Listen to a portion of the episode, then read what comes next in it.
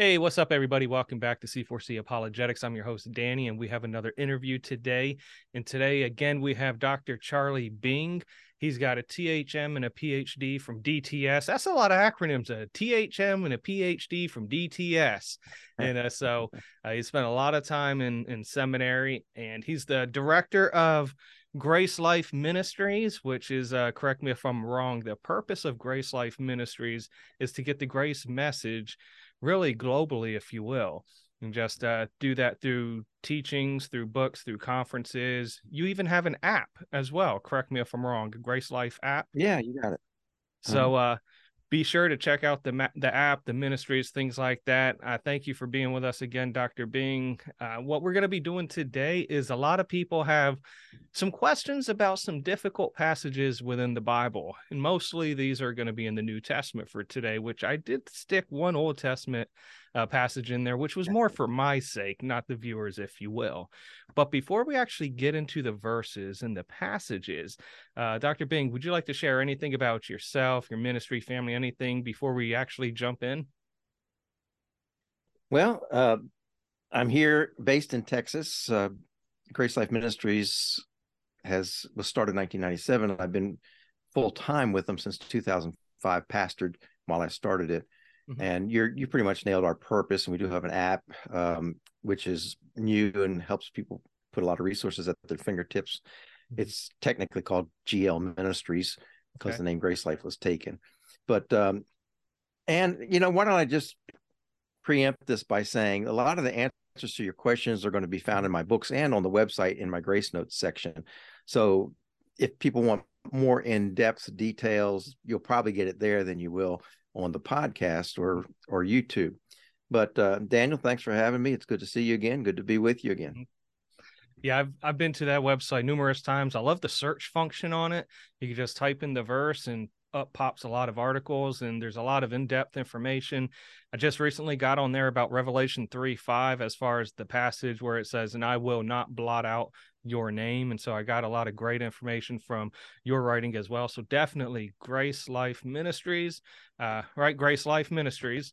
And uh, check that out, do the searches and get answers to all your theological questions yeah, by Charlie and others. So no, I. I, my my lane is pretty narrow. I try to focus on the gospel of salvation and grace and things related to grace. Yeah. Um, you know, I don't get into a lot of prophecy and things like that. There's so many other people doing that and doing a better job than I would. No, I definitely understand that. When I first got into Christian apologetics, it was like I was trying to have my hand dabbled in all realms of uh, presuppositional, evidential, experiential, classical apologetics. Then I realized that most people, while they know a lot about a lot, they're a master of really one wheelhouse, if you will. And so, yeah. really trying to narrow that down. So, I definitely understand what you're saying as far as just the gospel message. And really, the most important aspect is the gospel message. That's right. Before we actually get into these, uh, if you will, oft asked questions I do want to ask you, and this is covered. Uh, I want to say it's in your salvation discipleship book and others that you have. How can we discern between a passage that is talking about everlasting life or discipleship? How can we discern in these passages what's talking about spiritual salvation and something physical salvation or discipleship? Thoughts? Well, first of all, when you're reading the New Testament, this is one of the most important distinctions you can make the difference between the conditions for salvation and the conditions for discipleship. Mm-hmm. What does it mean to be saved? What does it mean to follow Jesus? And there are really they are really two different things. Of course, they're related and connected, but they're two different things. I think the most important thing, first of all, to understand is what grace is. What is the definition of grace? Mm-hmm. If we see grace as totally unmerited, unconditional, uh, absolutely excluding works, in fact, uh, the opposite of works, then we cannot do anything to earn it. We can't merit it in any way. Mm-hmm. However, when you read many passages in the Gospels, especially about discipleship, mm-hmm. you find many conditions and things you have to do. And we'll, I think we're going to talk about some of those later. Right. So uh, it has to be talking about something besides salvation, or else Ephesians 2 8 and 9 doesn't make sense. We're saved mm-hmm. by grace through faith, not by works. So the key to interpreting the passages and distinguishing between salvation discipleship really starts with the context. And that's what I try to do in my book, Grace, Salvation, Discipleship, mm-hmm. and is go to the context and help people build confidence that they can understand from the Bible what it is saying, because I believe the best commentary on the Bible is the Bible. And yeah. instead of running to different commentaries, pulling them off the shelf, people have a lot of theological biases. Why not see for yourself, first of all, what who Jesus is talking to? Mm-hmm. What is he talking about? Understand the purpose of why he why a book or letter is written mm-hmm. what are the words that are used what are the figures of speech do some comparisons all the all the skills of bible study methods mm-hmm. but start with the context it is key context is always key that's excellent definitely uh, i love how simply you put it in the fact that if everlasting life eternal life is a free gift then the passages where it's talking about having to do something uh, isn't talking about how to receive the free gift of eternal life because then in essence, it's not free. There's strings attached, and that's contrary to what scripture is saying. We're going to have a link to your book, Salvation and Discipleship, in the descriptions of the video. So if anybody wants to check Salvation it out, yeah. I definitely encourage you to go buy that book. It makes it very clear as far as that's concerned.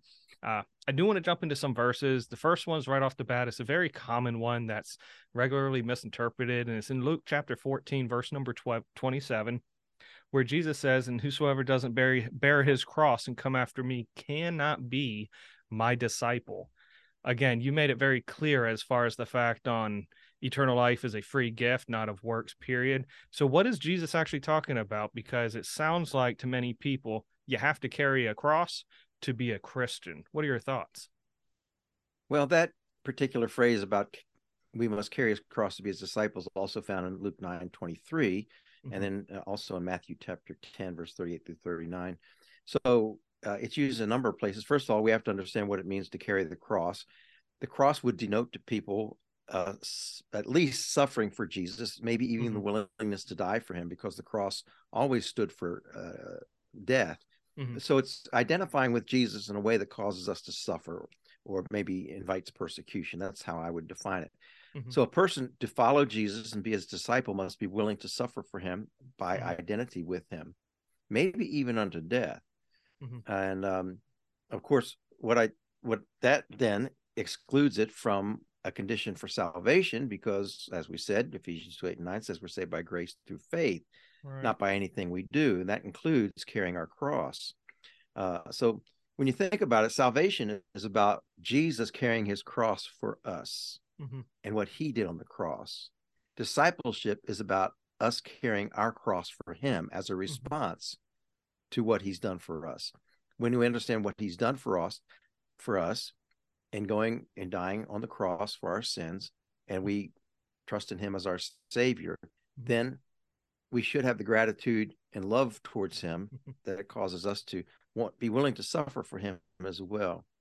In fact, I, I like to start with uh, usually Luke 9 mm-hmm. and, and quote it there because in that context, Luke 9 23, he says, Deny yourself, take up your cross and follow me right. if you want to be his disciple. But in the preceding verses, he mm-hmm. talks about he must go to Jerusalem and suffer and die. Mm-hmm. So in essence, what he's saying is, look, here's what I'm going to do for you, disciples. I I'm going to I'm going to die for you. Now, if you really want to be my follower, then you need to be willing to die for me. Mm-hmm. I'm going to show you what that means by going to the cross. Mm-hmm. And so, another interesting thing about the Luke passage, the way it puts it, is it says, You must take up your cross daily. Yeah. That's a clear indication that it can't be talking about salvation because then we'd have to be saved every day. Yeah. That just doesn't make sense. But yet, um, people still make that a condition for salvation. It is clearly a condition for discipleship. One more thing I'd like yeah. to say if we were to look at the Matthew 10 uh, mm-hmm. uh, passage in verse 39 where he mentions it, uh, he it's also following where he mentions you must hate your family members if you want to be oh, my disciple. Yes. Mm-hmm. Yeah. And and so clearly that can't be a condition for discipleship. Right. And he says in both verses 38 39 unless you hate your family you're not worthy of me unless you take up your cross you're not worthy of me Mm-hmm. When no sinner is worthy of Jesus Christ, and nothing a sinner can, an unsaved person can do, can make them worthy of Christ. Right. So he can't be talking about worthy of salvation when he says worthy of me. He means worthy of being a follower of him. So I think it's it's really clear there in those passages what he's talking about. Now, would it be true that while all disciples are Christians, not all Christians are disciples? Would that be a fair statement? Yeah, I think that's absolutely fair and true because there are examples in the New Testament of those who weren't following Jesus, and yet mm-hmm. it was clear they were Christians. And we right. can cite a number of examples, and I do in various places. Yeah. Well, uh, so that one, while it's misunderstood by many people, kind of simplistic. This next one I've actually heard from a, I want to say a covenant theologian or specifically a lordship salvationist view in the fact that a Christian must produce good works to verify they're a Christian. Passage in Second Corinthians five seventeen, where Paul says and writes, "If any man's a new creation, uh, uh, behold, all things all things are passed away, and all things have become new." And so, if you're a new creation in Christ, then you're not going to have this sin nature, or this propensity to sin, or this desire to sin anymore. So, a lot of times people will take that verse and teach lordship salvation. Is that what it's saying, or what does Paul actually mean? If you are new in Christ, all things have become new. Yeah, you're you're right that some people do interpret it that way. That all things become new means that you'll have a new life and you'll live a new life, and it will be very evident to all. Mm-hmm. Now, now, I want to clarify this by, by, saying that I believe that all Christians who trust in Jesus as their Savior mm-hmm. uh, have a constitutional change. They're a new creation. Mm-hmm. Creation. Mm-hmm. Uh, they're a new creature. They're born again. And now I'm saying this, but I can't prove it. I do believe that mm-hmm. all Christians probably have good works. Okay. But right. since we're not with them 24 7, we can't prove it. Uh, right. we, we don't know what. And good works are not only what we do, sometimes it's what we not do, what we don't do. Yeah you know? So yeah. i didn't say the bad word that i wanted to say be- before i was saved you know something like that. So what i'm saying is it's impossible to prove by your works that you are a christian. So to use second corinthians 5 17 in that way right. it's it you can't make an argument that way. Uh even and when you look at the context it becomes clear of what he's saying. Mm-hmm. first of all he says uh, we are new creations. That's true. He says old things pass away well, some people want to say that the old things are the sin nature, although some would say we still have a sin nature. Mm-hmm. But they're saying that old sins pass away and the old self passes away. Okay. But is that what he's talking about? And then when he says all things become new, I don't think he can be talking about conduct because Christians do re- retain not only their sin capacity or nature, some would say, right. I believe, some people believe they don't, Christians don't have a sin nature, but Mm-hmm. Christians still sin, so there's a capacity to sin. Right. We don't get a new personality. We don't get new habits.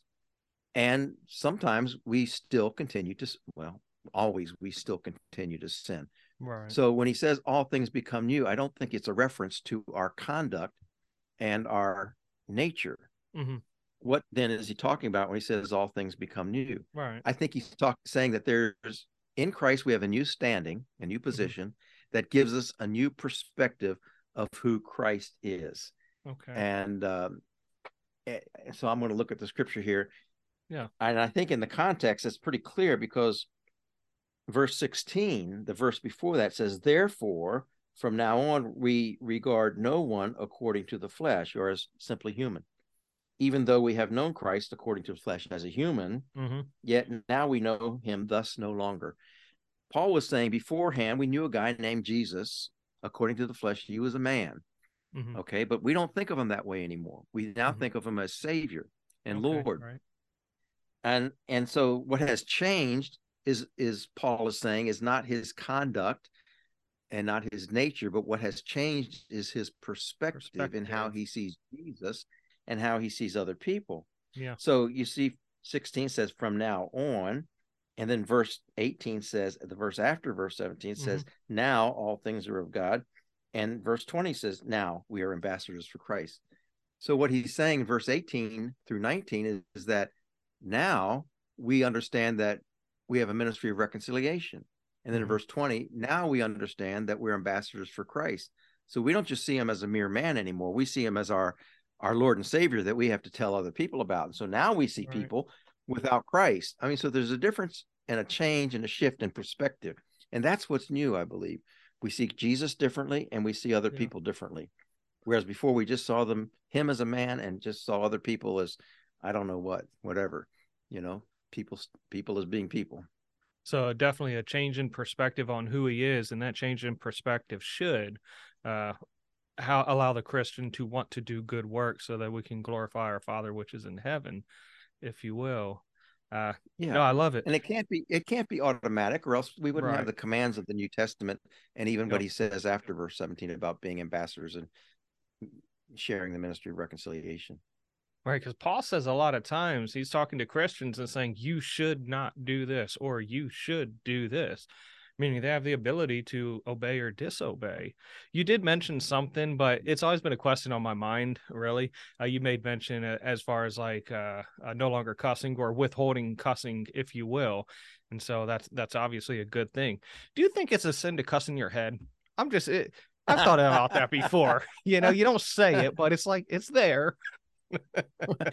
uh, we could get into quite a discussion about that because what what does it mean to cuss? You know, some words in this in the English language are are are considered cuss words that aren't considered cuss words in other cultures. I've found out. Yeah. And even in the English language, things tend to shift quite a bit in the oh, use oh, yeah. of our language.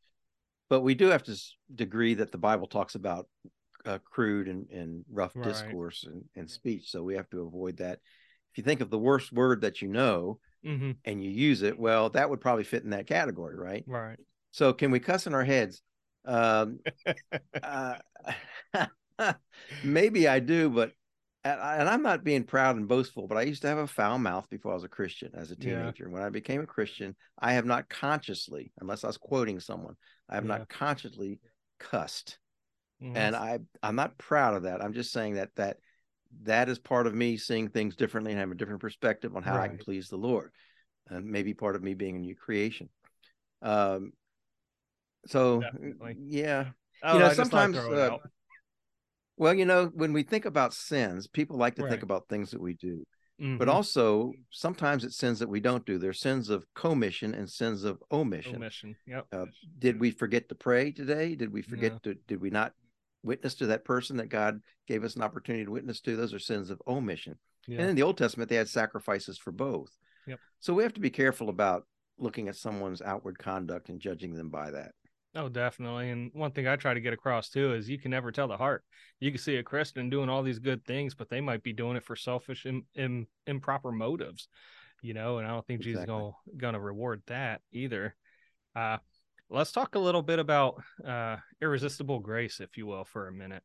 In Titus chapter 3, verse number 5, it says that uh, according to the works of righteousness, uh, which we have done, not by the works of righteousness we have done, but according to his mercy, he saved us by the washing and regeneration of the Holy Ghost.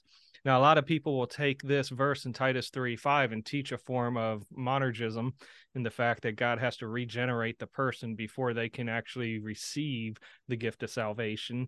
And it teaches someone is irresistibly drawn. Uh, is that what Titus 3 5 is saying? Is or what is Paul telling Titus here in this regard? Okay. Well, whenever we talk about salvation, I think we have to look look at it is is the verse speaking about it from God's perspective or from the human perspective. Mm-hmm. God's perspective is that he shows us his mercy. The human perspective is that we we receive it not by works. Mm-hmm. So implying that it's by faith, like mm-hmm. Ephesians 2, 8, and 9 says. Um, there are some who believe in monergism, which which is the belief that God salvation is all of God. We don't have, really have anything to do with it. His grace is irresistible. Therefore, he gives us grace. He gives us faith. He, in a sense, makes us believe, uh, uh, or he makes us born again so that we can believe. And we have absolutely nothing to do with it. We're a corpse. That's what some call corpse theology. Right. Uh, and so it's everything is of God. The the other view that's uh, would be contrary to that somewhat is synergism, where we mm-hmm. cooperate with God's working in other words in god's sovereignty he he intended to do certain things but part of his sovereignty was that he would give us a free will or the ability to respond mm-hmm. and so god's sovereignty includes the decree of man's free will mm-hmm. so man works together with god in in this process of salvation he, he there, there's a, a collusion of wills where you know i don't know how to take a knife and separate them but god uh, as we'll talk about maybe later god draws us and woos us and we mm. respond Right. It's not that he drags us along. And so when it's talking about uh, in, in Titus 3 5, it's not by our works, but God's mercy. Uh, mm-hmm. it's both. It's not one or the other. It's God who shows us his mercy, and his mercy is giving us the gift of salvation as a free gift, mm-hmm. not by our works. Uh, so it looks at it from both perspectives, I think, there, and it's and it doesn't out uh, um, what I want to say. It doesn't rule out one or the other, either God's perspective or man's perspective. Right, but and it definitely doesn't teach this whole aspect of monergism or irresistible grace either. I like the aspect where you look at it from both perspectives on what God's doing for man and how man's receiving what God is giving. I really like that. Let's get into a debatable one. Okay. Uh, uh, aren't they all? well, some more so than others. Some shouldn't be debatable. You know, like you said, context is king. But Matthew 25, 31 through 46, there's this uh, parable, if you will, of the sheep and the goat judgment where Jesus goes through a list as far as as you've done it for this person, you've done it to me, and equates them as sheep and equates others that don't as goats. And then it says later in that passage that the goats are sent to everlasting uh, destruction, I want to say. Uh, can you explain what is the sheep and goat judgment? Is this a literal judgment? And when do you believe it would take take place? Um, yeah, it is a difficult passage, and I've labored over it and uh, probably mm-hmm. shifted my view a little bit, and I'll explain. Mm-hmm. Uh, um, first of all, let's talk about the timing of it. I believe in the Olivet Discourse. It comes at the end for a reason because this judgment takes place at the end of the tribulation period. Okay. Uh, there seems to be, if you read the scriptures, uh, a certain amount of time at the end of the tribulation period that that uh, precludes the millennial kingdom, mm-hmm. and it would happen perhaps in those days. The sheep and the goats judgment is concerning the nations or the Gentiles and his reference in that passage to brethren mm-hmm. is to the Jews, I believe, and how okay. they conducted themselves towards the Jews. Uh, the the parables that lead up to this one in mm-hmm. the Olivet Discourse, I think, kind of have a sequence about, and the main theme is being prepared. And so this, as it comes to the end of the tribulation, now it's it's really too late. Everybody has cast their die, so to speak and uh, made their determination. Now it's time uh, to wield judgment. It's time for mm. Jesus to judge. We know that in Matthew 24, he talks about how the Jews are going to be tremendously persecuted. Revelation 12 through 13 also talks about that. Mm-hmm. And all those who endure to the end, Matthew 24, 13, the end of the tribulation, not to the end of their life, mm-hmm. all those who endure to the end of the tribulation will be saved. That would include Gentiles, I believe. Okay. Saved from the destruction that Jesus will uh, uh, throw upon the earth when he returns. Mm-hmm. Um, so they're going to be persecuted by the Antichrist and all the nations, and Jesus is going to rescue the Jews and then the Gentiles who also endure faithfully with the Jews to the end. Mm-hmm. Um, there, the, the one interpretation is, of mm-hmm. course, those who help other people will go into the kingdom of God or go to heaven. Right. And this is often used by the social gospel to say it's not enough to preach to people. We have to we have to do you know feed people, clothe yeah. them, and be nice to people. In the context, though, he's talking about Gentiles and how they treated the Jews, mm-hmm. and it's not. And I'm going to argue that it's not what secures their salvation, not their actions. Right now, some another interpretation is that we see that the Gentiles are determined to be saved or unsaved by how they treated the Jews. Okay. And this is a very popular uh, interpretation, even by those who hold to the free grace gospel. Mm-hmm. And this is a view I probably used to hold because I didn't, I wasn't comfortable with it, but I, I didn't know what else to, what else to see. Yeah. That they were just showing their faith by how they treated the Jews. Therefore, they were determined to be sheep or goats okay. by how they treated the Jewish people. Mm-hmm. I think I've come to a little better understanding of this with the help of my friend Dr. David Anderson. Yeah. That he's talking about the Gentiles and their the judgment of their, their salvation has already occurred. It's not in this passage. Okay. They are sheep and goats before this passage. Mm-hmm. Just like the wheat and the tares grow together until Jesus returns. Right. The sheep and the goats, it's already been determined by their faith in Jesus Christ. It's not mentioned here, but yeah. we're we're assuming that they've already determined their position as a sheep or as a goat mm-hmm. as to how they what they've done with Jesus Christ. And so all Jesus is doing when he separates them is just he's separating them. He's not mm-hmm. determining their salvation. He's right. just separating the sheep and the goats, like he would separate the wheat from the tares. Mm-hmm. So you have three groups of people. You have the unsaved Gentiles, the saved Gentiles, and the Jews, which he calls my brethren, and how right. they treated his brethren.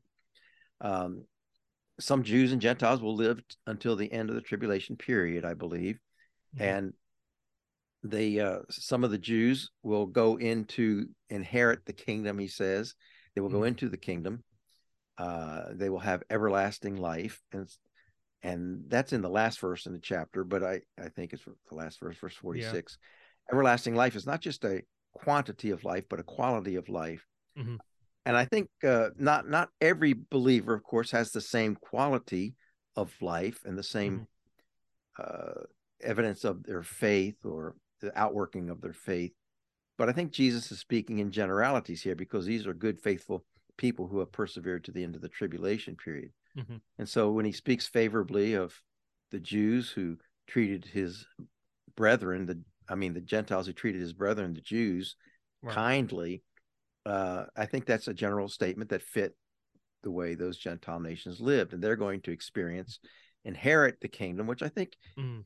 uh, implies more than just entering. It includes entering more than right. entering, but he talks about everlasting life also, and everlasting life is not just a quantity of life, but a quality of life. And then the you have this, so you have the saved Gentiles, and you have the unsaved Gentiles, and they are thrown into the lake of fire. Right. That's easy to understand and uh, it's called punished. So punished uh, seems to imply that there's degrees of punishment, mm-hmm. just as there could be degrees of inheriting the kingdom. There are degrees of punishment for the Gentiles that go into the lake of fire. Um, so I think uh, I think that's how I see it. it. It's not that Jesus is judging their salvation by their works. Mm-hmm. They're already their salvation has already been determined. He's mm-hmm. just separating them. Okay. They're coming to him either as believers or unbelievers, and he's just separating them mm-hmm. for their fate. Okay. So that's how I see it now. If that makes sense, I hope that's kind of clear. No, no, it does. It does definitely, uh, especially when you brought up the the part where uh, they're punished in sort of like different degrees. This would totally align with the Great White Throne Judgment, where the exactly. dead, the unbelievers, are brought up and and they're uh, judged according to their works before they're cast into the lake of fire which still teaches some aspect of like you have degrees of rewards. You know, I think there's going to be degrees of everlasting death, if you will. The Adolf Hitlers were going to have a, a worse off than maybe the nice atheist down the road. That same location, but different degrees is possible. But exactly, that's why he opens the books and looks at their deeds. Yeah. So great white.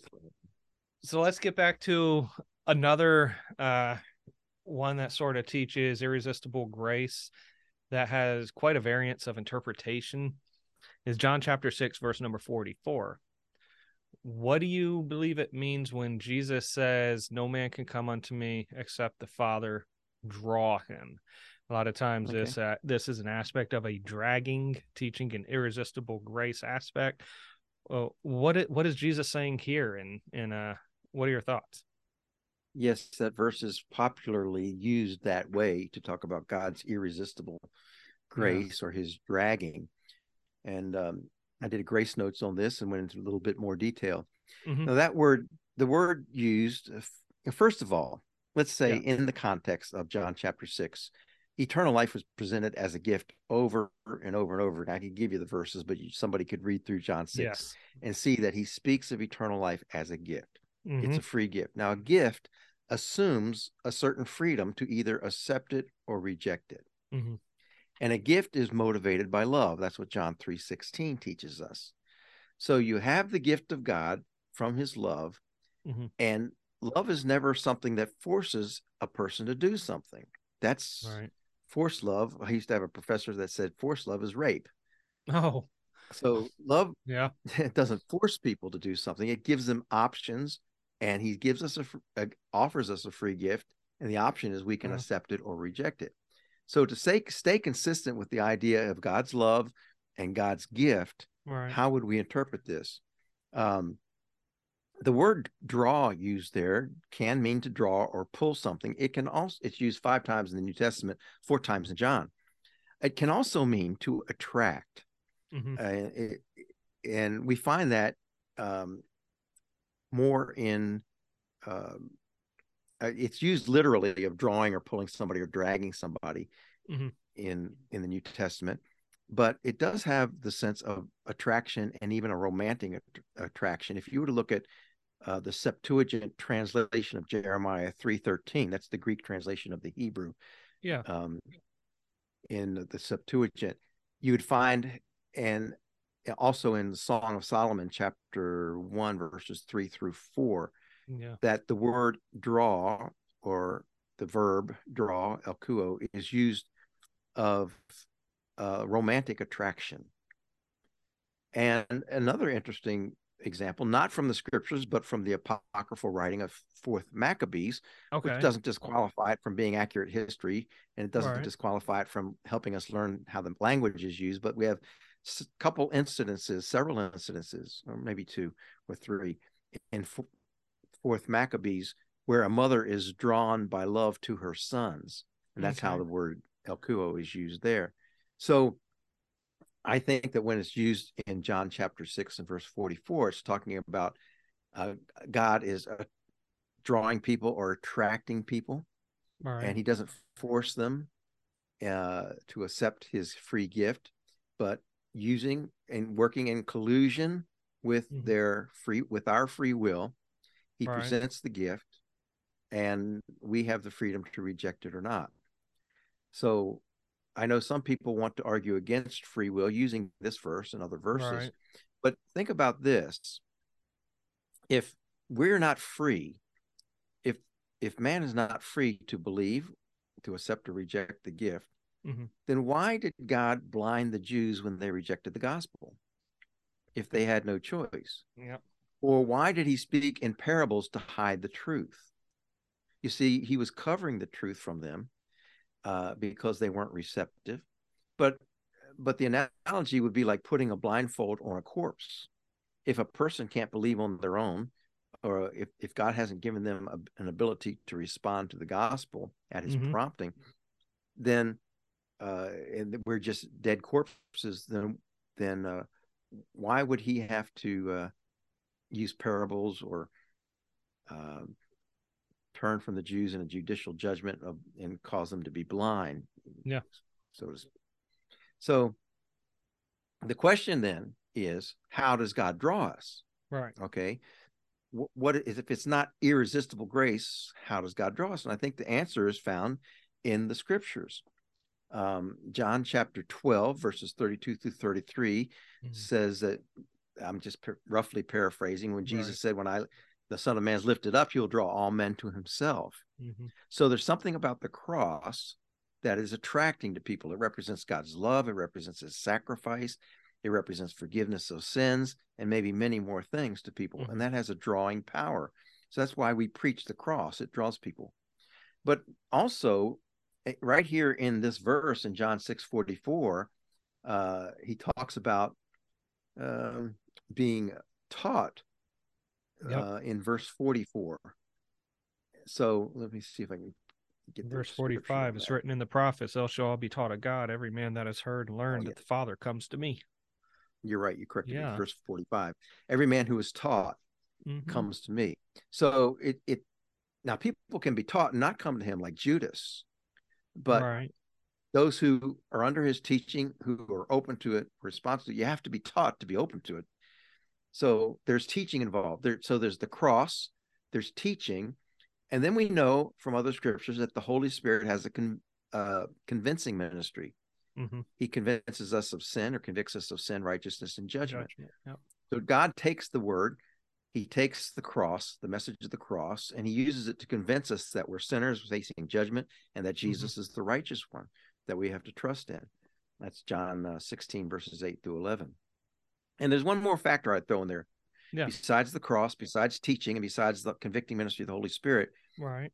God uses people to draw mm-hmm. people to Himself. Romans 10, 14. How can they how can they believe unless they hear? How can they hear without a preacher? Yep. So the the human element is again part of this and works in collusion with God's will. and the best comparison is is marriage. Uh, mm-hmm. I'm sure that, you didn't drag your wife to the altar. You probably asked her. she you asked probably me. were. No, I'm just kidding. no, I'm just kidding. I begged her. you begged her. The point is, is that it was of her own free will. There, yeah. there was a wooing process yeah. where you were attracted to each other, and and nothing was forced because that's not love. Right. You asked her or she asked you, it doesn't really matter. But at some point you agree. It's really hard to know where the momentum or the gravity was in a situation yeah. of marriage. It could be with you or with, with your wife right. who felt the strongest, but your your your wills coll- colluded with one another to the point where you it was the natural thing to want to get married. I think there's a biblical example of this too in Acts chapter 16 when Paul mm-hmm. goes to Philippi, right, and he goes to the prayer meeting on the river that Lydia is conducting. Mm-hmm. Now, why was Lydia there? We don't know. Something drew her to be a worshiper of God, mm-hmm. evidently, mm-hmm. but she didn't know Christ. Something drew her to be a worshiper of God. Something drew Paul to the riverside. But when Paul was there, he knew that he had a responsibility to teach them. And so he taught them the gospel. Mm-hmm. And it says that God opened, opened her heart. Lydia's heart. Yep. So there's God working together with the message, with what he's done previously in Lydia's life, with how he directed Paul, with how Paul preached it using human agency and the word of mm. God and the message of the cross. And through all of that, Lydia believed and a church was started in Philippi. I think that's a good example of what we're talking about when God's will colludes with our free will in a way that I, again I can't take a knife and separate that. Yeah, no, I, I, like that, especially the analogy as well, because I can remember the times when me and my wife were dating before we got married, engaged. You know, the butterfly feelings, you know, and just the the the the inner drive to just see her again and know more about her, if you will. Yeah. So no, I definitely appreciate that. I, I like when you brought up the Apocrypha too, because while we wouldn't believe the Apocrypha is inspired, the Apocrypha, uh, at, at least Maccabees, possibly from a possible historical pers- perspective, it actually shows how words were used in that day, and so there's value in that. And so exactly. I appreciate and, that. And we look at other literature. We look at uh, other non-scriptural literature yep. in classical Greek and understand to understand how words were used. We do that yep. all the time exactly. Yep. So here's here's another one. Uh, now I hold to the eis view, but in Acts chapter two, verse number thirty-eight, uh, Peter tells the people there at Pentecost, "Repent and be baptized for the remission of sins." And I know there's uh, another quite a difference in opinion as far as what does it mean. Now you get some of the Assembly of God and other folks saying, "See, you need to repent and you need to be baptized. You know, physically water baptized to be saved." how would you understand that passage from a eternal life is a free gift but then why is peter saying you have to be baptized can you tell me what you mean when you say you hold to the eis view well uh eis the greek word where it says oh, oh okay. be baptized for i'm sorry I yeah. Yeah. good clarification so on the basis of uh their belief in jesus christ they should be baptized Right. It's like in, instead of uh, one of the words that it could be uh, meaning within the semantic range is because of repent, be baptized yeah. because of the remission of sins, if you will. Right. But I don't know. What are your thoughts? What's your view, and and how do you articulate it? Well, um, that's a good question. This is a very difficult passage for many mm-hmm. to understand, and it's often misused by baptismal regenerationists. Mm-hmm. Uh, uh, but you know, first of all, we interpret we go back to Bible study methods, we interpret difficult passages in light of the clear passages. Yes. we have so many clear passages that tell us salvation is by grace through faith. Mm-hmm. I mean, mm-hmm. they're, they're numberless. And even in the book of Acts, we have many examples of people being saved and not being baptized or baptized mm-hmm. later. So, um, just by comparing scripture to so many other scriptures, we know that that view of baptismal regeneration would be suspect. Right. Now, um, what does it mean then that that uh, ba- uh, they'll be baptized, they'll be forgiven their sins, receive the Holy Spirit, right. mm-hmm. um, and that one argument is uses, uh, of course, some people believe baptism saves. That's one view. The second view right. is that they use the word uh, eis on the basis of the forgiveness of sins. Right. Is why you should be baptized. Uh, so it's a causal use of of the preposition eis mm-hmm. in the Greek language. Uh, and I used to hold that view, so I'm not critical of it. Uh, okay. It's a simple one to explain. However, there are many people who argue that that's a debatable use of the preposition eis. Okay. And yeah. so I've okay. I've kind of looked uh, for a little different explanation. Yeah, definitely. And and here's another explanation. Mm-hmm. Um, these Jews, and remember the audience is Jewish, right? And G, and this is the Pentecostal sermon, so Peter's preaching this right after Jesus is crucified, right? And they are, and he tells them that they have crucified their Savior, and in verse uh, 36, let all the house of Israel, Jews, assuredly know assuredly that God has made this Jesus whom you crucified both Lord and Christ. Mm-hmm. So he's telling them that hey, you just killed the Messiah. And verse 20, 37 now when they heard this they were cut to the heart and said to peter and the rest of the apostles men and brethren what shall we do? Right. Now it depends on what you what weight you put on that phrase they were cut to the heart. Mm-hmm. where they were either sorry that they killed their messiah period or cut to the heart means that they were sorry they killed the messiah and they're now trusting in him as savior. Oh right. Uh, but, but i think the second view is that they realize that they they crucified their savior so they must believe in him and to escape judgment on the generation that killed jesus christ they need to be baptized and identify with the christian community mm-hmm. uh, and show their rejection of the old jewish system mm-hmm. um, and that's what baptism would signify a new identity uh, of something visible something mm-hmm. physical to show that they're now identifying with the Christian community because their sins because their sins have been forgiven. Mm-hmm. And then the Holy Spirit will be given to them. We we need to be careful how we treat the Holy Spirit in the book of Acts because it's a transitional mm. book. Yes. And sometimes the Holy Spirit yes. is given immediately and sometimes it's delayed. And yep. always there was an apostle present when the Holy mm-hmm. Spirit was bestowed on someone. So that's not the norm for today, even though people want to make it that. Another interpretation um, is that cut to the heart shows that they realize that they need to change their mind about who Jesus is. They okay, realized right. for the first time when Peter preached to them that they crucified their Messiah and they yeah. they were cut to the heart or sorrowful or hurt by that. But when he says repent, Peter is then saying, now you need to change your mind about what you're going to do with Jesus. Mm. And so that's a challenge to them to change their mind about him as Savior and receive his free gift of eternal life or forgiveness right. and the holy spirit with that.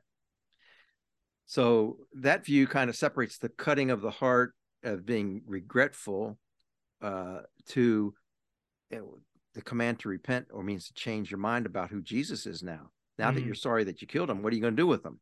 Right. How are you going to think about him? And what are you going to do? Now where does the word baptism fit there?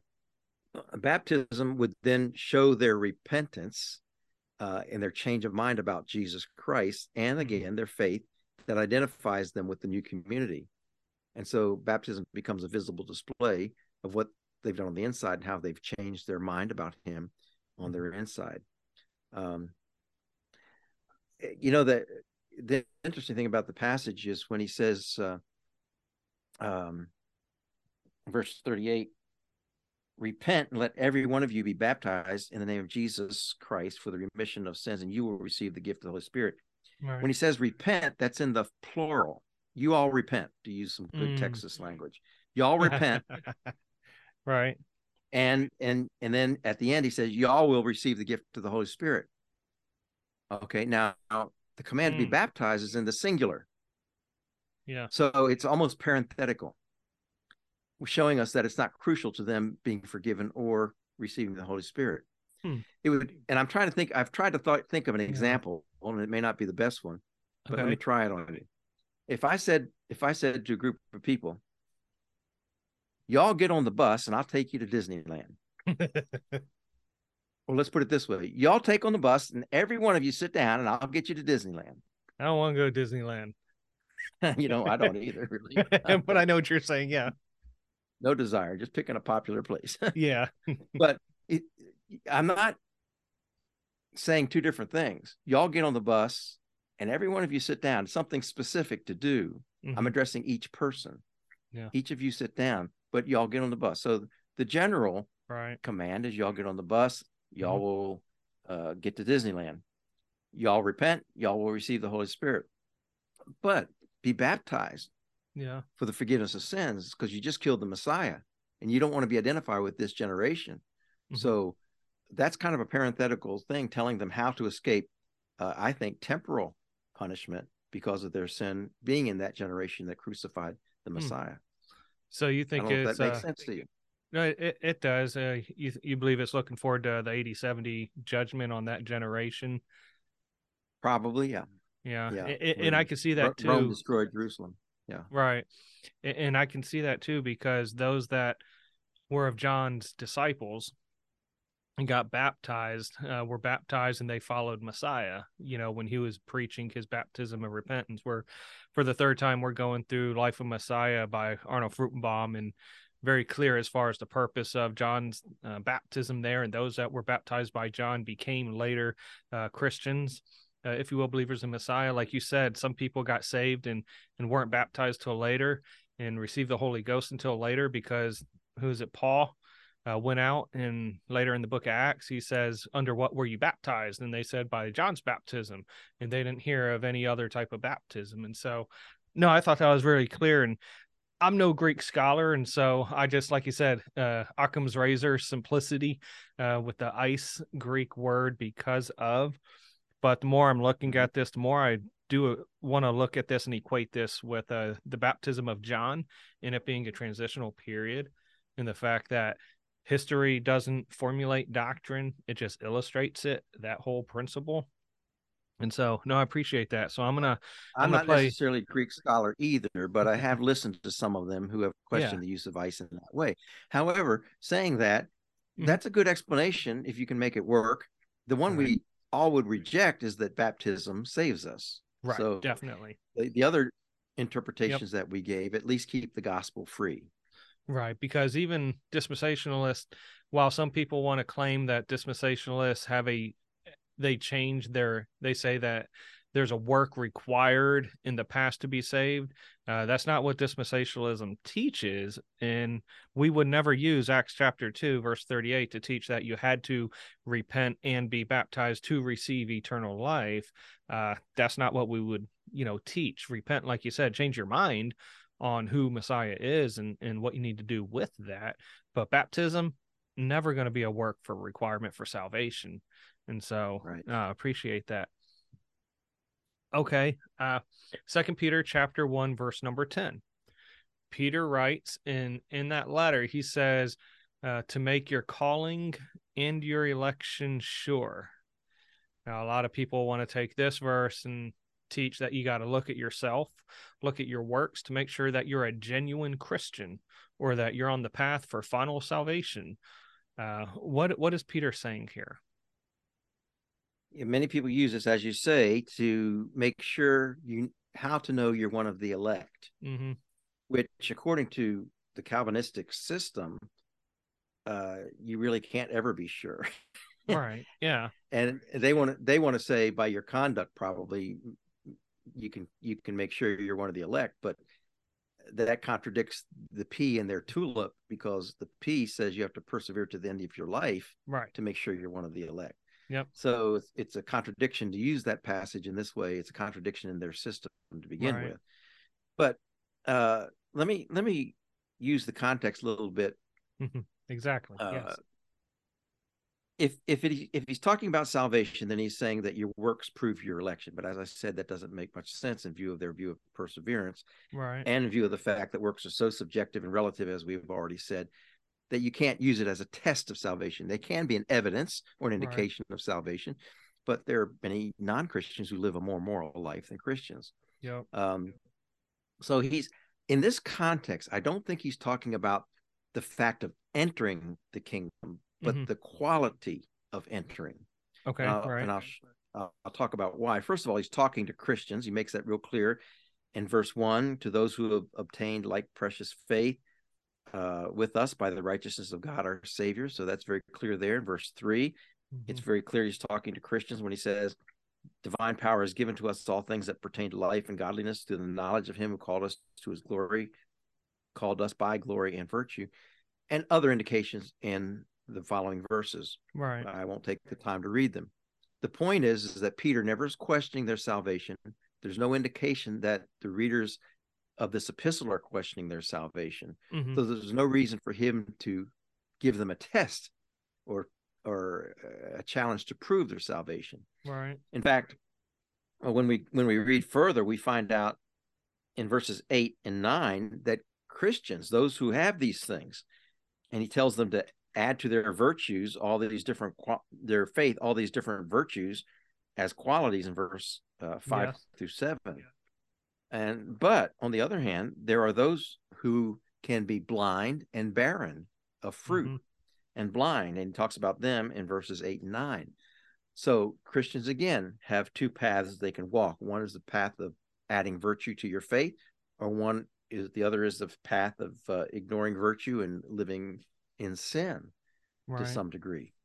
Um, so when he says in verse 10, therefore, uh, since Christians can have and behave in a contradictory way, mm-hmm. uh, how do you want to make your salvation and election sure? Well, let's talk about that. The word sure can mean certified or mm-hmm. confirmed mm-hmm. or validated by evidence. Okay. Um, it doesn't necessarily mean as, as strong as prove. Mm. It just means to, to show the evidence of something. Mm-hmm. And then who is he? Who would we show evidence to? I don't think it's to Peter. I don't think it's to the readers themselves, but I think he's talking about confirming your calling election to those around you. Mm-hmm. Um, by your by your good behavior, others will see.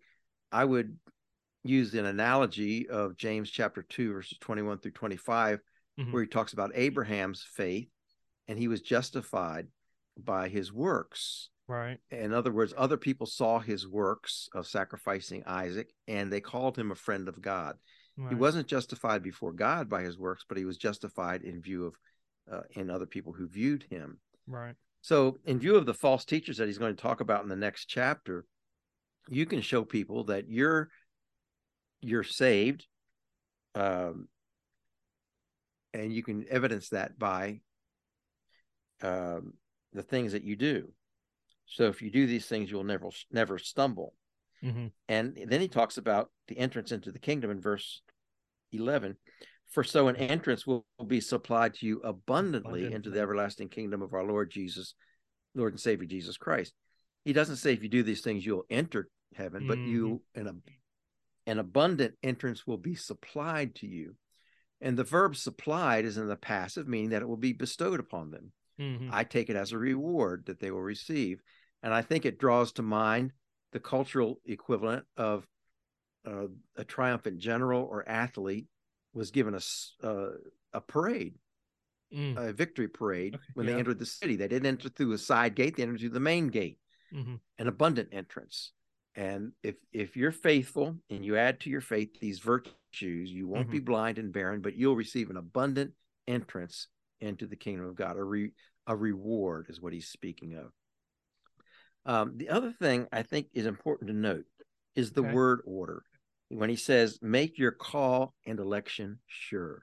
Mm-hmm. Now, if this were speaking of divine election as God selecting us, right, then it's the wrong order according to Romans 8:30, which the strong Calvinists would also use. Yeah.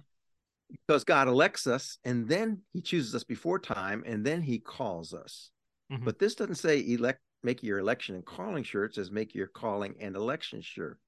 Mm. So I take it this way that God invites, and by the way, that that order is of phrasing is used in Matthew 20, uh, verse 16 and 22, verse 14. Hmm. Yeah. In passages that talk about rewards. So I take it this way that God invites all into his kingdom. Um, just like in those passages in Matthew, he invites all to work, he invites all to the wedding feast, but only a few or a limited number get the rewards for their work or for being properly dressed at the wedding feast right. by their dressed by their deeds i take it. So those are rewards passages also. Um and and that's where the word order and that's where jesus uses the word order. Many are called but few are chosen, chosen. which is the idea of election Right. So many are invited in these parables, but only a few are chosen for rewards. And I take that word order as suiting the Christian life. Many mm-hmm. are invited uh, by God to the gift of salvation or to the Christian life, mm-hmm. but but um, uh, not everybody is chosen for rewards. So make your calling and your rewards uh, evident to others by the things that you do is the way I would take it. And then you'll have a triumphant entry into the kingdom. You know, I, I like that, especially when we get the concept of inheriting the kingdom and this entrance, if you will, and that not every Christian's going to have a a uh, the same entrance, you know, based upon you know how we serve Jesus once we get saved. I, I was fascinated by the word order focus you had as far as calling an election versus elect and called, if you will. So that was fascinating as well. Let's look at Galatians. Galatians chapter 5 verse number 4.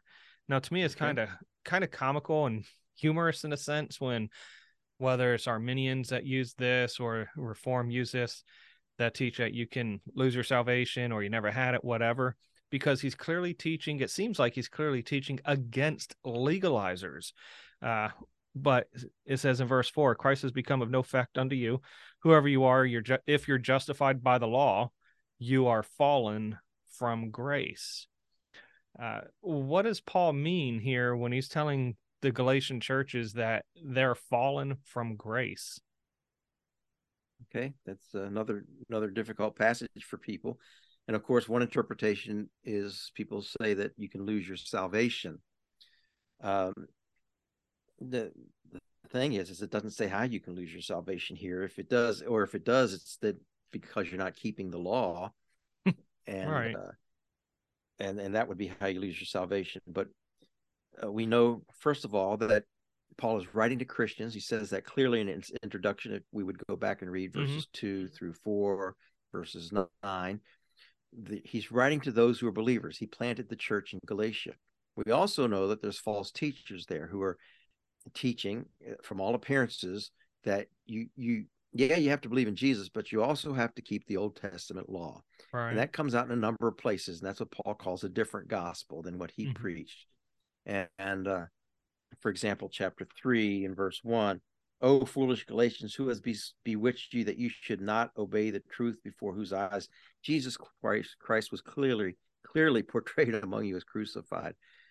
Uh, so somebody has bewitched them, and then let's see, in uh, chapter five, in verse 7 mm-hmm. uh, it says, "You ran well. Who hindered you from obeying the truth?" So they have these influences on them, but the fact that they're Christians is very clear in verse one, chapter five, verse one. Stand fast, therefore, in the liberty by which Christ has made us free. So he's t- talking to the Galatian Christians who have been freed uh, from mm-hmm. the law, and he's and there are those who are tempting them to be back under the law. Mm-hmm. Uh, the example uh, it would be Peter, they use in chapter two, where Peter was obviously saved by grace and, and preached that, but yet when uh, mm. Jews came to visit, he stopped eating with the Gentiles. He was being right. a hypocrite. Yeah. And Paul said in that context, I do not set aside the grace of God. Mm to go back under the laws to set aside the grace of God. When you right. set aside the grace of God, you don't set aside salvation as a Christian. You set aside the blessings that grace can bring us. Okay. Yeah. So I think that this passage is addressing not their position. Their position is made clear over and over again that they are believers, that they know Christ as Savior, mm-hmm. that the law has led them to Christ, 324. The law was our tutor to bring us to Christ that we might be justified by faith. Mm-hmm. They were justified by faith. Um, but now he says, so they're free, verse 1, chapter 5. Uh, do, don't be entangled again with the yoke of bondage. He said, don't go back under the law and get all under that bondage of the law. And it's always a bondage because we can never live up to it. The law meant yeah. death, not life. If it meant bondage, not freedom. Right. He wants them to maintain their liberty and their freedom. Um, indeed, if I, Paul, say to you that if you become circumcised, that's the symbol of being under the law, mm-hmm. Christ will profit you nothing. In other words, if you're going to depend on your own works under the law, then then Christ is really of no benefit to you. even as a Christian, I mean, you'll have salvation, but you won't have any other benefits mm-hmm. because mm-hmm. we're to live by grace through faith. Mm-hmm. And I testify again to every man who becomes circumcised, he is a debtor to keep the whole law. Mm. Okay, you want to go back under the law? Christ is no benefit. Now you got to keep the whole law. Mm. If that's what you're really depending on for uh, your salvation and your sanctification, then you need to keep all of it. Uh, so let's let's be consistent. Right. And and then verse four is where he says, "You've become estranged from Christ. You who attempt to be justified by the law, you have fallen from grace." Right. Um. So, the word "estranged" there means to be. It can mean to render something inoperative, something mm-hmm. powerless, or um, yeah, something uh, useless. Uh, and so when he says you've become estranged from Christ, you cut yourself off from his power. His power is no longer operative mm. in your life because why? You're depending on your own power of keeping the law. Right. And you've fallen from grace. Now, when he says fallen from grace, implies that they were once adhered to grace. Because mm-hmm. right, you have to true. be with something to fall from it. Mm-hmm. So it mm-hmm. implies that they were in a position of grace. And if you fall out of that position uh, eh, by resorting to your works of the law, then you've fallen from that position of blessing. And so I think what he's warning them is that if you go back under the law, you will cut yourself off of the blessings of living under grace, where God gives things as a gift, empowers you, because you're not depending on his power anymore. You're depending on your own power. Hmm. So if you attempt to be justified, it's interesting that he says, uh, Christ, uh, become estranged from Christ, you who attempt to be justified mm. by law. Now, the word attempt is is supplied in the New King James version. Okay, but right. um, if the, if they were to, uh, and probably because the understanding is you you can only attempt to be justified by the law. No one is actually justified by the law. You can only attempt or try True. to be right. justified by the law. So if you teach that that justification comes through keeping the law, if you go back to teaching that and and then try to keep the law in order to be sanctified because he said you receive the spirit by faith uh what verse is that yep. um you uh verse 5 no yeah. for through the spirit no we wait spirit through faith well geez, it's left my head but uh yes you receive the spirit through faith so why do you want to be justified through the law is what he says yep. somewhere no that's that's um, the galatians 3 too when you yeah, talk about being bewitched. Yeah. So you receive the yeah, spirit man. by the works of the law or by hearing of faith. Are you so foolish, having begun in the spirit, you have now made perfect? And that's really the point of the whole thing. I should have, so I really should have co- correlated that earlier, but my head's all in chapter five. if you've begun in the spirit through faith, mm-hmm. how can you be made perfect by the flesh by keeping the law? Right. It's impossible. You cut yourself off from all the benefits of God's grace walking through faith. That's right. what Ephesians, uh, I'm sorry, Romans 5, 5 2 is telling us that we have access to this grace through faith. faith. And so faith opens up the doors of God's power, mm-hmm. provision, mm-hmm. everything that He has as a free gift that meets our needs as undeserving sinners and undeserving Christians also. Yeah. Um, but they would cut themselves off from that. So falling from grace is a positional thing. I'm not a positional thing practical. where they fall out of Christ and lose their salvation, but right. a practical thing where mm-hmm. they they can't complete their salvation, their sanctification process by mm-hmm. resorting back to the law. Right. No, definitely. I love how you articulating the fact that it's grace in the fact that Jesus has power in us and that we're being estranged from his power since we're trying to do it all of ourselves. I only have two left. Now I'm going to save the best one for the last one, if that's okay. So, but right. this next one's Luke chapter 12. This one, you know, caused me a little bit of trouble. And it's the reason why I wanted to bring this one up is because atheists love this verse. And they only really love this verse because to them, they see this as God being a malevolent uh, murderer, if you will. And so in Luke chapter 12, verse number 46, uh, there's this parable of stewards. And in verse 46, it says, The Lord of the servant will come in a day when he looks not for him, an hour when he's not aware, and will cut him in pieces and will appoint his portion with unbelievers. Now, the reason why atheists love this is because uh, obviously we argue that scripture teaches about the love, mercy, and grace of God. And the reason why they like it is because they look at this and they're like, see, he's cutting this person up in pieces and casting him away. That's not a loving God. Uh, but uh, outside of the uh, Christian apologetic side, uh, theologically, uh, what is this talking about? Well, I doubt that atheists have very good Bible study methods ingrained in them. well, I would agree with that too. and that's why they come up with this. And one of the one of the main things about interpreting parables, which is what this is, is a parable, mm-hmm. is that you want to look for the main point, and you don't want to make all the details walk on all fours, so to mm. speak. Uh, so the details are just used to make the main point, sometimes to amplify it. Mm-hmm. But the details we don't necessarily need to take literally uh, it is a parable, mm-hmm. and they're not the main point of the story. All right. So something terrible is going to happen to people would would be the equivalent of saying they're being cut in two. Mm. But anyway, let's let's back up a little bit. Yeah. Uh, this this parable uh, follows Jesus is saying that no one knows the time of his coming. Right. And and we in order to prepare for that coming, we need to be ready. And mm-hmm. there are parables about being ready for him and one of these parables is teaching this one is teaching about being a faithful servant and being prepared for the master's return mm-hmm. now the master servant uh, language makes us think of jesus as master of course and we don't know when mm-hmm. he's coming back but servants as those who are looking for his coming right so i take it as some people want to make this the jewish thing but since jesus predicted the church and mm-hmm. because uh, uh, he is coming back at the rapture, which is, I mm-hmm. believe, this is a reference to. Uh, we don't know when that is. Right. See, if this was the second coming of Christ, and he's talking to the Jews about the second coming of Christ, that doesn't. It. I know a lot of people, good friends, that hold that view. But the problem is, if it's the second coming of Christ, you could calculate when that's going to be.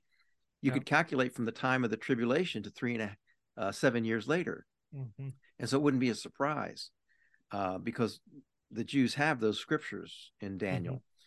And um, and they could remember the Olivet Discourse for that matter. Right. So the second coming of Christ is not the timing of it's not a big surprise, but the rapture is an imminent event, meaning that there's nothing that predicts it or nothing that that prelude preclude preludes it. Mm-hmm. Uh, he can come at any time. Right. So um, when he's talking here about the unfaithful servant who's not ready, I think he's talking to believers. Okay. And also a clue is in verse 48 where he mm-hmm. says, uh, uh, for everyone to whom much is given, to him much will be required, to whom much has been committed, of him they will ask the more. Mm-hmm. So something has been committed to these people, to these servants, and something has been given to them. So they're not unbelievers, in my opinion. They're they're believers if he uses that kind of language. Right. The question he's answering in verse 42 is uh, Who then is that faithful and wise servant mm. whom his master will make ruler over his household? Okay. To give yeah. them their portion of food in due season. The question is about who is faithful and wise and who's going to get the reward of, of being a ruler, not in the household, but a ruler in the household and get a portion of food. So the idea of portion indicates that he's talking about a reward here. Um, and so that la- language fits believers as well. Uh, when it comes to the faithful servant, of course, um, he is uh, he is rewarded. Um, let's see.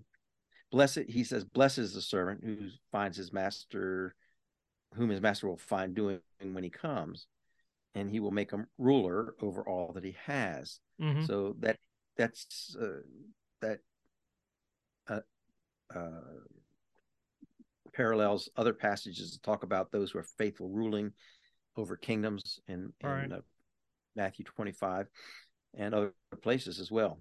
Mm-hmm. But the one who delays, uh, the one, the servant who says in his heart, My master is delaying is coming, begins to beat the male and female servants and to eat and drink right. and be drunk.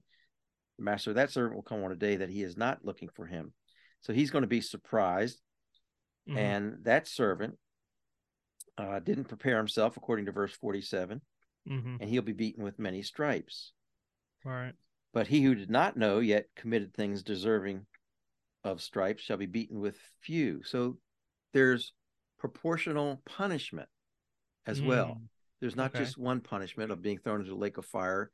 Uh, it shows that there's degrees. Now, to me, mm-hmm. this indicates that there are degrees of reward and the loss of reward at the judgment okay. that all Christians will face, which brings in this whole subject of the judgment seat of Christ.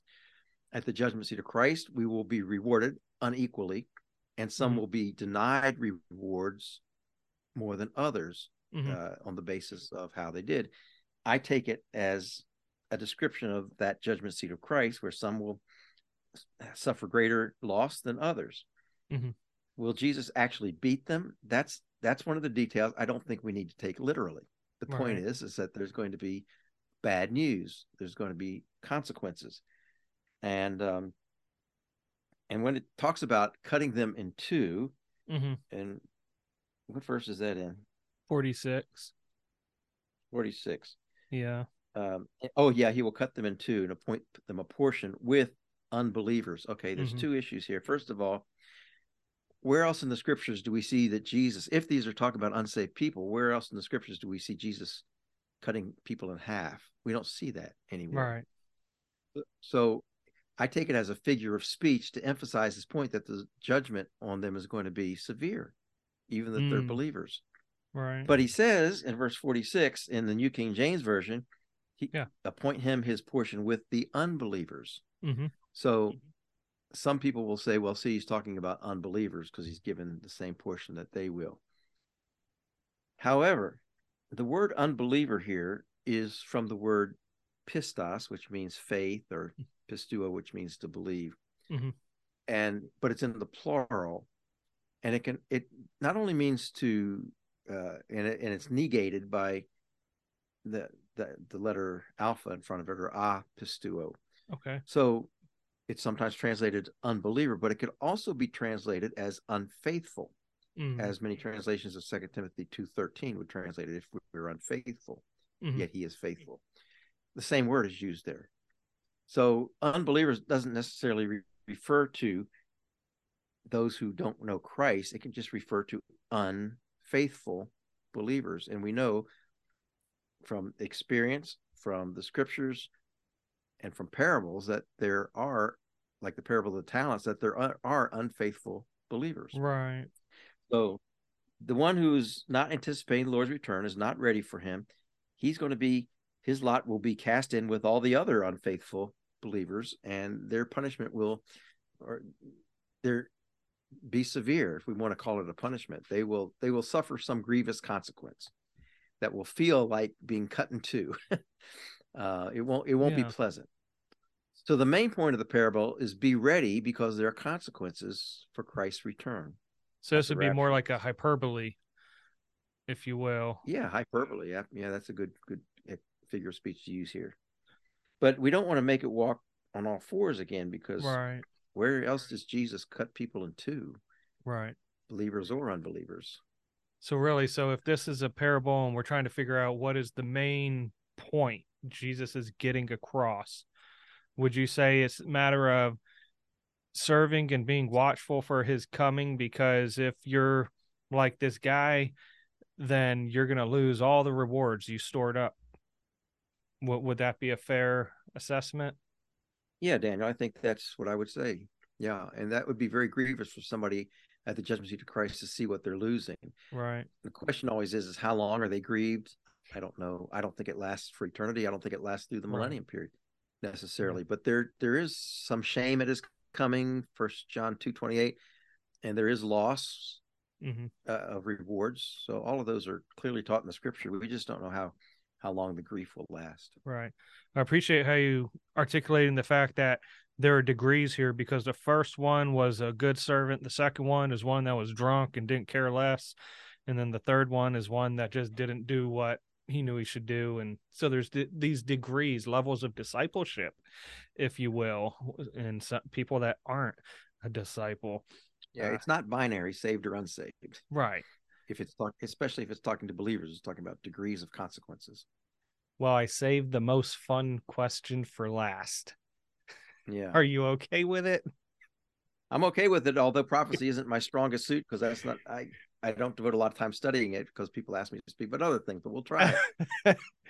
this is one that's interesting to me. Uh, really, so let me give a little background on this. Now, I've asked many people that I interview. I'm starting to ask this particular question because I've never heard this view before. But again, uh, I've only been a Christian for, man, ooh, not very long. You know, less than ten years. I want to say hmm. maybe. No, it's more than ten years. 2007. Anyways, uh, you're doing well. But I have uh, heard this view that unbelievers unbelievers will be able to enter live through the tribulation period and enter into the millennial kingdom. And so there are some good people that I really trust and like, and you know, they hold it to this view. And it could be right. I don't know. I, I'd never heard of it. So I started looking into it. And then I come across Daniel chapter 12. And basically, Daniel chapter 12, verse number 11 and 12 now, 11, it says, And from the time the daily sacrifice or oblation is taken away and the abomination that makes desolate set up, there will be a thousand two hundred and ninety days. And then in verse 12, Daniel writes, Blessed is he that waits and comes to the 1335th day. And so my question is there's a specific blessing that is pronounced in verse number 12 for those people who endured and waited until day 1335 from uh, I want to say the middle of the tribulation period. There's a specific blessing in that they will literally be able to enter into the millennial kingdom. Now my question is who do you believe the people are that will enter into the millennial kingdom at the end of the tribulation period? Are they just believers? Are they believers and unbelievers? what are your thoughts in this 75 day interval? Does that play any role into it?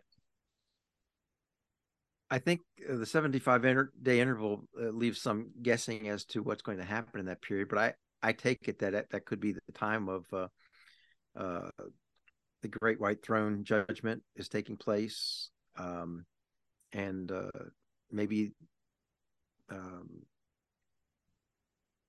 the tribulation martyrs, Old Testament saints are resurrected and so forth. Okay. Uh, I'll get there in a second, but mm-hmm. the the special blessing for those who uh, persist to the 13, 13, 25 days, I take it that their blessing is that eh, they just have to wait that long to get into the kingdom. I think you mm-hmm. said that, but I don't know if that's exactly what you meant. Mm-hmm. But um, so the blessing will be at the end of those 1,335 days that they'll enter the kingdom. Out will unbelievers enter the kingdom? I don't know who teaches that or what argument they use. Mm-hmm. So if you want to explain that, you can. But from my understanding, mm-hmm. there are uh, there's a series of resurrections called the first resurrection. First of all, would be the rapture of Christians from the earth mm-hmm. when we're transformed, and then the tribulation martyrs are raised. Revelation chapter twenty, and and many believe the Old Testament saints are raised at that time also. Mm-hmm. Uh, Daniel 12 2 talks about uh, the two resurrections, right? Destruction, one to everlasting life. And then there's the sheep and the goats judgment that that could take place in this period of time mm-hmm. also. Um, and the Gentiles are thrown into the lake of fire. So I don't know who that leaves that is an unbeliever. If all the believers are resurrected and mortality can't inherit immortality according to 1 Corinthians 15, mm-hmm. then I don't see how a believer can inherit or enter the kingdom of God. However, there are unbelievers in the kingdom of God mm-hmm. because we know uh, that there's a rebellion later on mm-hmm. at the end of the tribulation. Uh, I mean, at the end of the millennial period, right, where uh, Satan is released and seduces a lot of people to follow him. Who would those unbelievers believe be? I mm-hmm. think they are the offspring of believers who go into the millennial kingdom in their mm-hmm. natural bodies who are alive at the time that the kingdom is established. Right. They go in in their natural bodies. They have children. Children are talked about in uh, um, Isaiah 11, Isaiah 65, mm-hmm. and children are born. And it, and it mentions some dying under a curse. Mm-hmm. So, and Zechariah 14, 17, I believe also. So, there will be unbelievers in the millennial kingdom. They will suffer the curse when Jesus puts down the rebellion. Mm-hmm. Um, but they didn't enter that way, is the way I understand it. Right. Um, Zechariah 12, 10 talks about Israel will all be saved when they see the Messiah. Mm-hmm. Romans 11, 26 says all Israel will be saved. Mm-hmm. And then, and then Matthew 25 and the parable of the sheep and the goats, only the sheep will be there. So I don't know how that leaves any unbelievers entering the kingdom. I guess I guess part of uh, one of the arguments I've heard made is that at the end of the tribulation period, what should we call it?